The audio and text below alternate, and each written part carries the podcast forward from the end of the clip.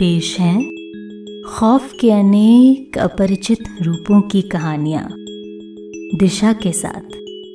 हिम्मत है तो सुनो। कभी कभी हम जीवन में ऐसी कई दुर्घटनाओं से बचकर निकलते हैं जिनके बारे में हम फिर कभी सोचना पसंद नहीं करते। बचपन में महसूस किए गए कुछ डरावने किस्से जिन्हें हम अपनी यादों से बेदखल कर देते हैं। पर क्या होगा अगर ये घटनाएं जो हम इतने डेस्परेटली भुला देना चाहते हैं आगे आने वाले किसी और भी बड़े खतरे का संकेत हो? और क्या होगा अगर ये चेतावनियां किसी अटपटे ढंग से आपके मामूली से दिन में अड़ंगा डाल आपकी दुनिया बदल दें? जाने आज की कहानी में झिलमिलाती चेतावनी, लेखक और आवाज दिशा।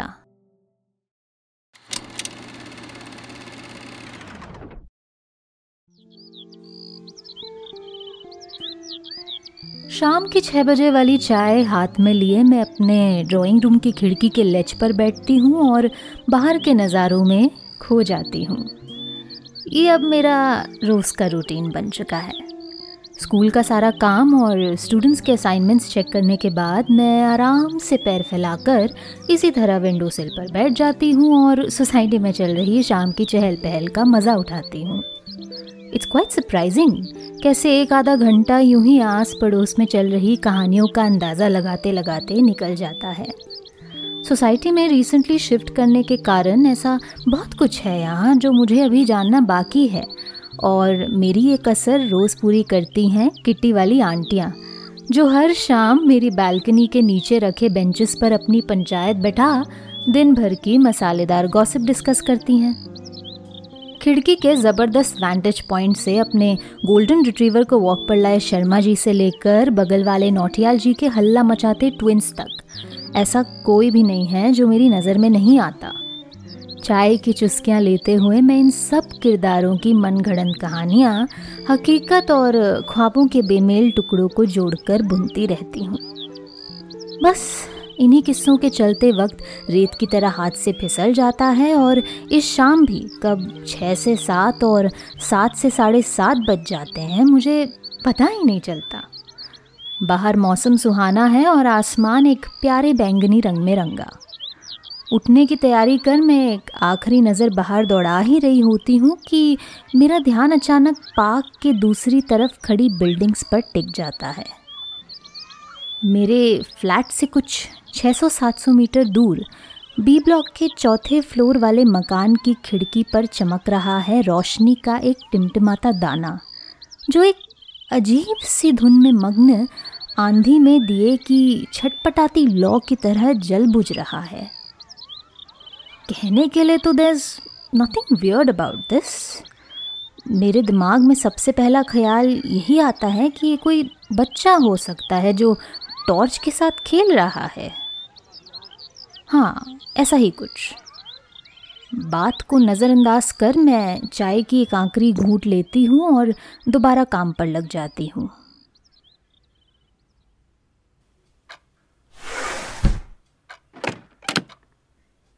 रात के साढ़े ग्यारह बजे मैं रोज़ सोने जाने से पहले घर के सारे खिड़की दरवाज़ों का अच्छे से जांच पड़ताल करती हूँ। मैं फ्लैट में अकेले रहती हूँ इसलिए अपनी सेफ्टी को लेकर काफ़ी स्ट्रिक्ट हूँ। ड्राइंग रूम का पर्यटन कर मैं बेडरूम की तरफ बढ़ ही रही होती हूँ कि नज़रों के कोनों में चमक रहा एक रोशनी का बिंदु मेरे कदम रोक लेता है। एक सेकंड के लिए मुझे ऐसा लगता है कि मेरा जोरों से धड़क रहा दिल ऊपर गले में अटक जाएगा। फिर मैं अपने आप को दिलासा देते हुए समझाती हूँ कि मे बी हमेशा की तरह मैं ओवरथिंक कर रही हूँ, क्योंकि हाँ, बेशक मेरे फ्लैट के एकदम ऑपोजिट पार्क के उस पार खड़ी बिल्डिंग के चार मंजिला मकान से वो रोशनी दोबारा पुराने बल्ब की तरह जल बुझ रही है, but that doesn't have to mean anything, right? ऐसा ज़रूरी थोड़ी ना है कि वो शाम से टिमटिमाने में लगी हुई है। इट्स पॉसिबल किसी के घर की लाइट खराब हो गई है and they just can't do anything about it, या या ऐसा भी हो सकता है कि बेड पर कोई बोर्ड पड़ा टाइम पास करने के लिए लाइट से छेड़खानी कर रहा है। हाँ, ऐसा ही कुछ होगा, मैं अपने आप से कहती हूँ। बात की खाल निकालने में पीएचडी है मेरी। अपना सर हिलाते हुए मैं एक हाथ आगे बढ़ा खिड़की की कुंडी चेक करती हूँ और जाली को अच्छे से बंद देख मैं बेडरूम की ओर बढ़ने की तैयारी करती हूँ। और फिर जैसा मैंने एंटिसिपेट किया था, एक ख्याल मेरे रास्ते में अड़ंगा डाल मेरे पैरों को अपनी जगह जकड़ लेता है। मुझे याद आता है शाम का वो चित्र, उस दूर खड़े फ्लैट का। मेरी कोई फोटोग्राफिक मेमोरी नहीं है, पर इतने साल टीचिंग का जॉब करते करते मेरी याददाश्त ज़रूर तेज़ हो चुकी है। मेरी आंखों के सामने झलकता है शाम की मंद रोशनी में चौथे फ्लोर वाले उस मकान का मंजर, जो दूर से दिखने में भी सुनसान लग रहा था। ना इस गर्मी के मौसम में बालकनी में सूखते कपड़े, ना खिड़की पर लगे कोई पर्दे। जिज्ञासा मनुष्य जाति की सबसे तगड़ी प्रेरणा होती है, और मैं कहाँ ओवर थिंकिंग की दुकान इसके चंगुल से बच के निकलने वालों में से हूँ। रूम में आकर मैं अपना फ़ोन चार्जिंग से निकालती हूँ और फटाफट दो ब्लॉक दूर रहने वाली अपनी फ्रेंड वेदिका को एक मैसेज टाइप कर देती हूँ। वेदू सुन, एक फेवर चाहिए था। ये जो मेरे फ्लैट के ऑपोजिट बी ब्लॉक में फोर्थ फ्लोर वाला मकान है, उसका नंबर पता है तुझे? तीस सेकंड के अंदर ही उसका रिप्लाई आ जाता है। हाँ, B forty nine I think. नहीं, आई एम श्योर। क्यों, एकदम से क्या हुआ? मेरी उंगलियां कीपैड पर हिचकिचाती हैं। कुछ खास नहीं। आम, अच्छा, तुझे या आंटी को पता होगा वहाँ कौन रहता है? चैट बॉक्स पर दिख रहे वो टाइपिंग के तीन डॉट मानो सालों मेरे स्क्रीन पर झलकते हैं, और एक अरसे के इंतज़ार के बाद आता है वेदिका का रिप्लाई, जिसे देख मेरे रोंगटे खड़े हो जाते हैं। ओह हाँ, आई रिमेम्बर। वो फ्लैट तो कब से खाली पड़ा है। नम उंगलियों से मेरा फ़ोन गिरते गिरते रह जाता है। वेदिका मेन गेट को फेस कर रहे फ्लैट में रहती है, इसलिए उसे अपनी खिड़की से बाहर देखने के लिए नहीं कहा जा सकता। ना ही उसे यहाँ अपने घर बुला पूरी बात बताई जा सकती है, अनलेस मुझे उसके सामने बेवकूफ़ या डरपोक दिखने का शौक़ है, जो ऑब्वियसली मुझे नहीं है।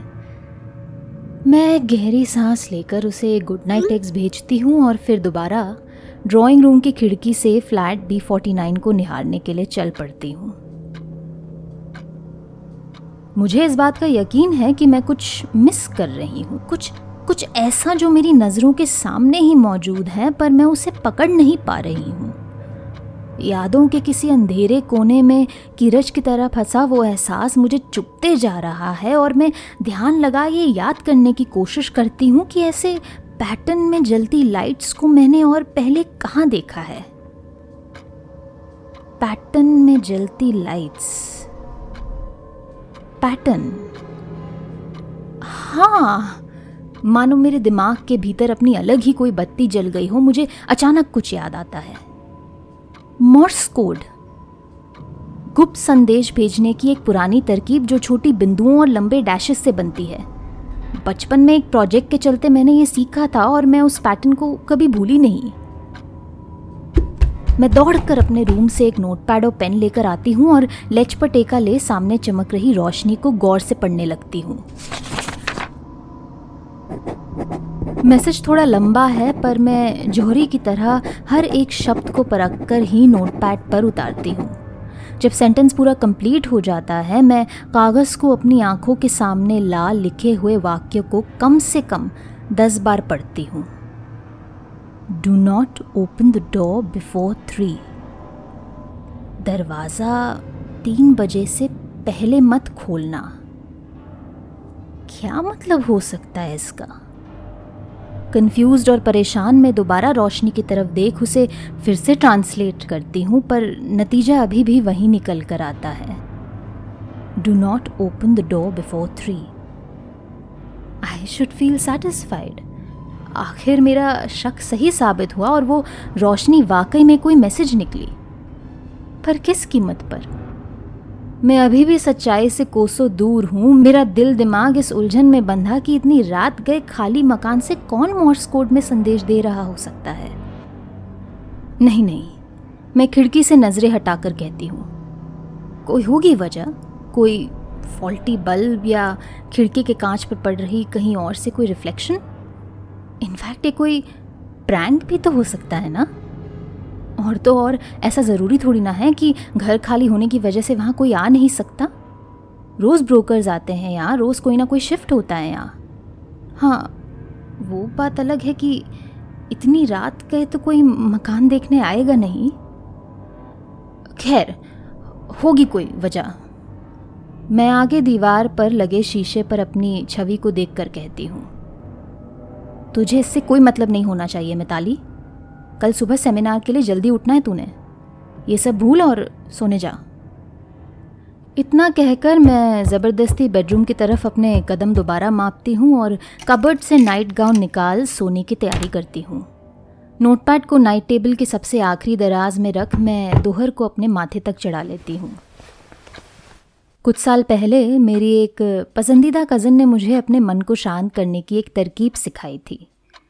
उनके धैर्य से पूछे गए वो कुछ सवाल अब मेरे जहन में एक लोरी की तरह गूंजने लगते हैं। अपने फेवरेट स्पोर्ट के बारे में सोच।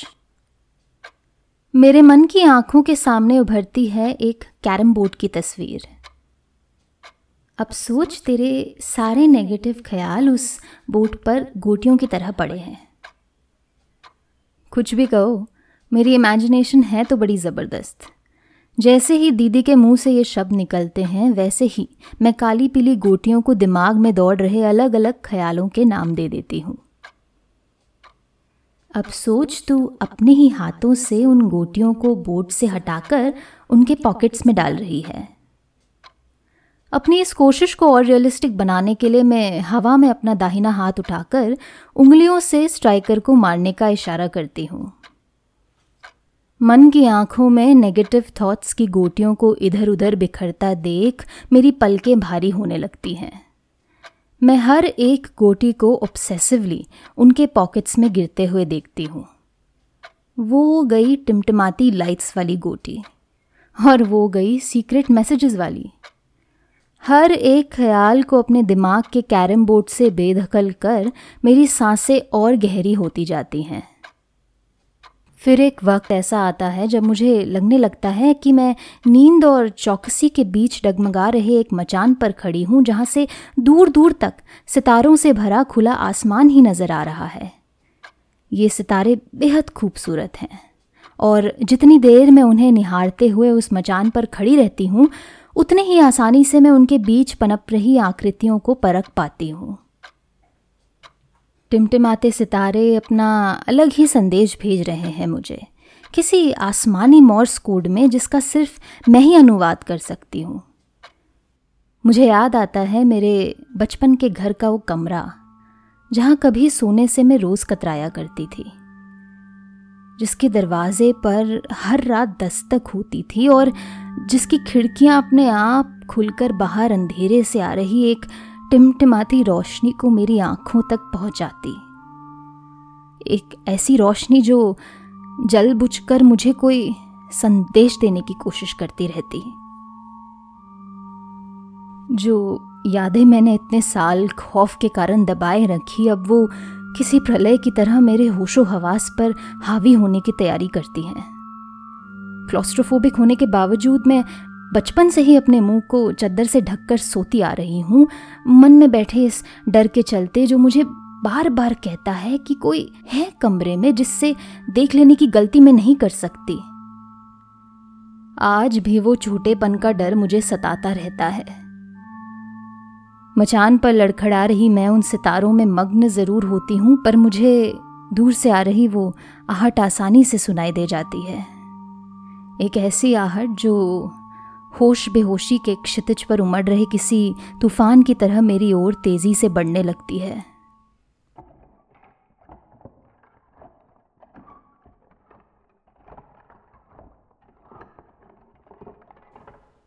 कुछ पलों के लिए मुझे ऐसा लगता है मेरे हाथ पैर गायब हो गए हैं। मैं मैं उन्हें महसूस नहीं कर पाती हूँ।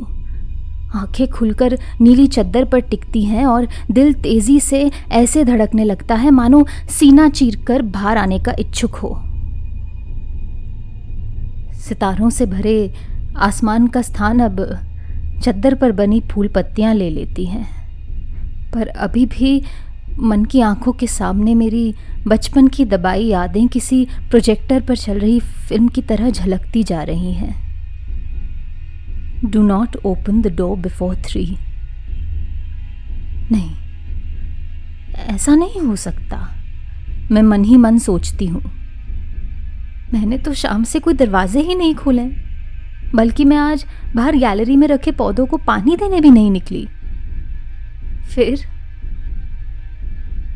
चद्दर के उस पार छिपी सीलिंग पर अचानक दिवाली का मेला सा लग जाता है, जब जलती बुझती लाइट्स मेरी आंखों को चुभने लगती हैं।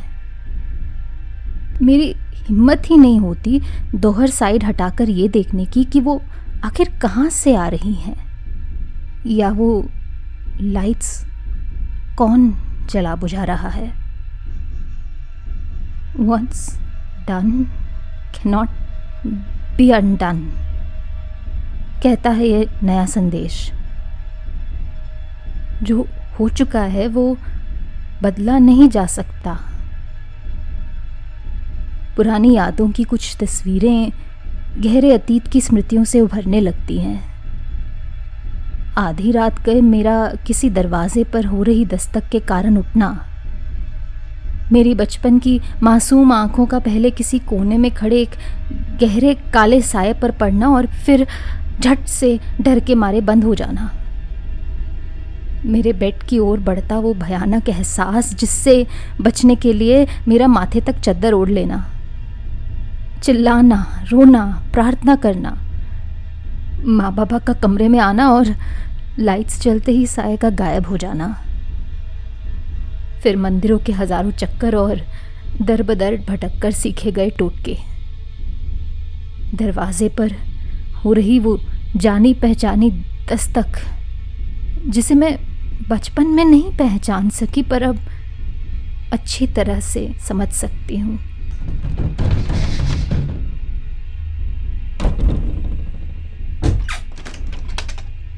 एक नई याद मेरी नज़रों के सामने झलकते हुए। नाइट ड्रेस निकालने के लिए कुछ देर पहले खोला गया कबर्ड का दरवाज़ा। तीन बजने से काफ़ी टाइम पहले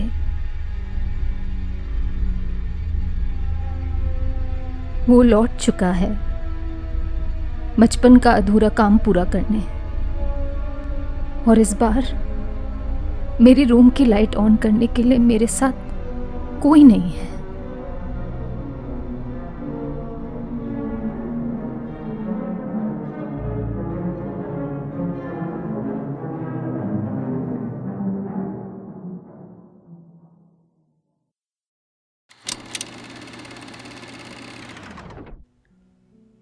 क्या था ये बचपन का डर जो मिताली को फिर परेशान करने आ गया था?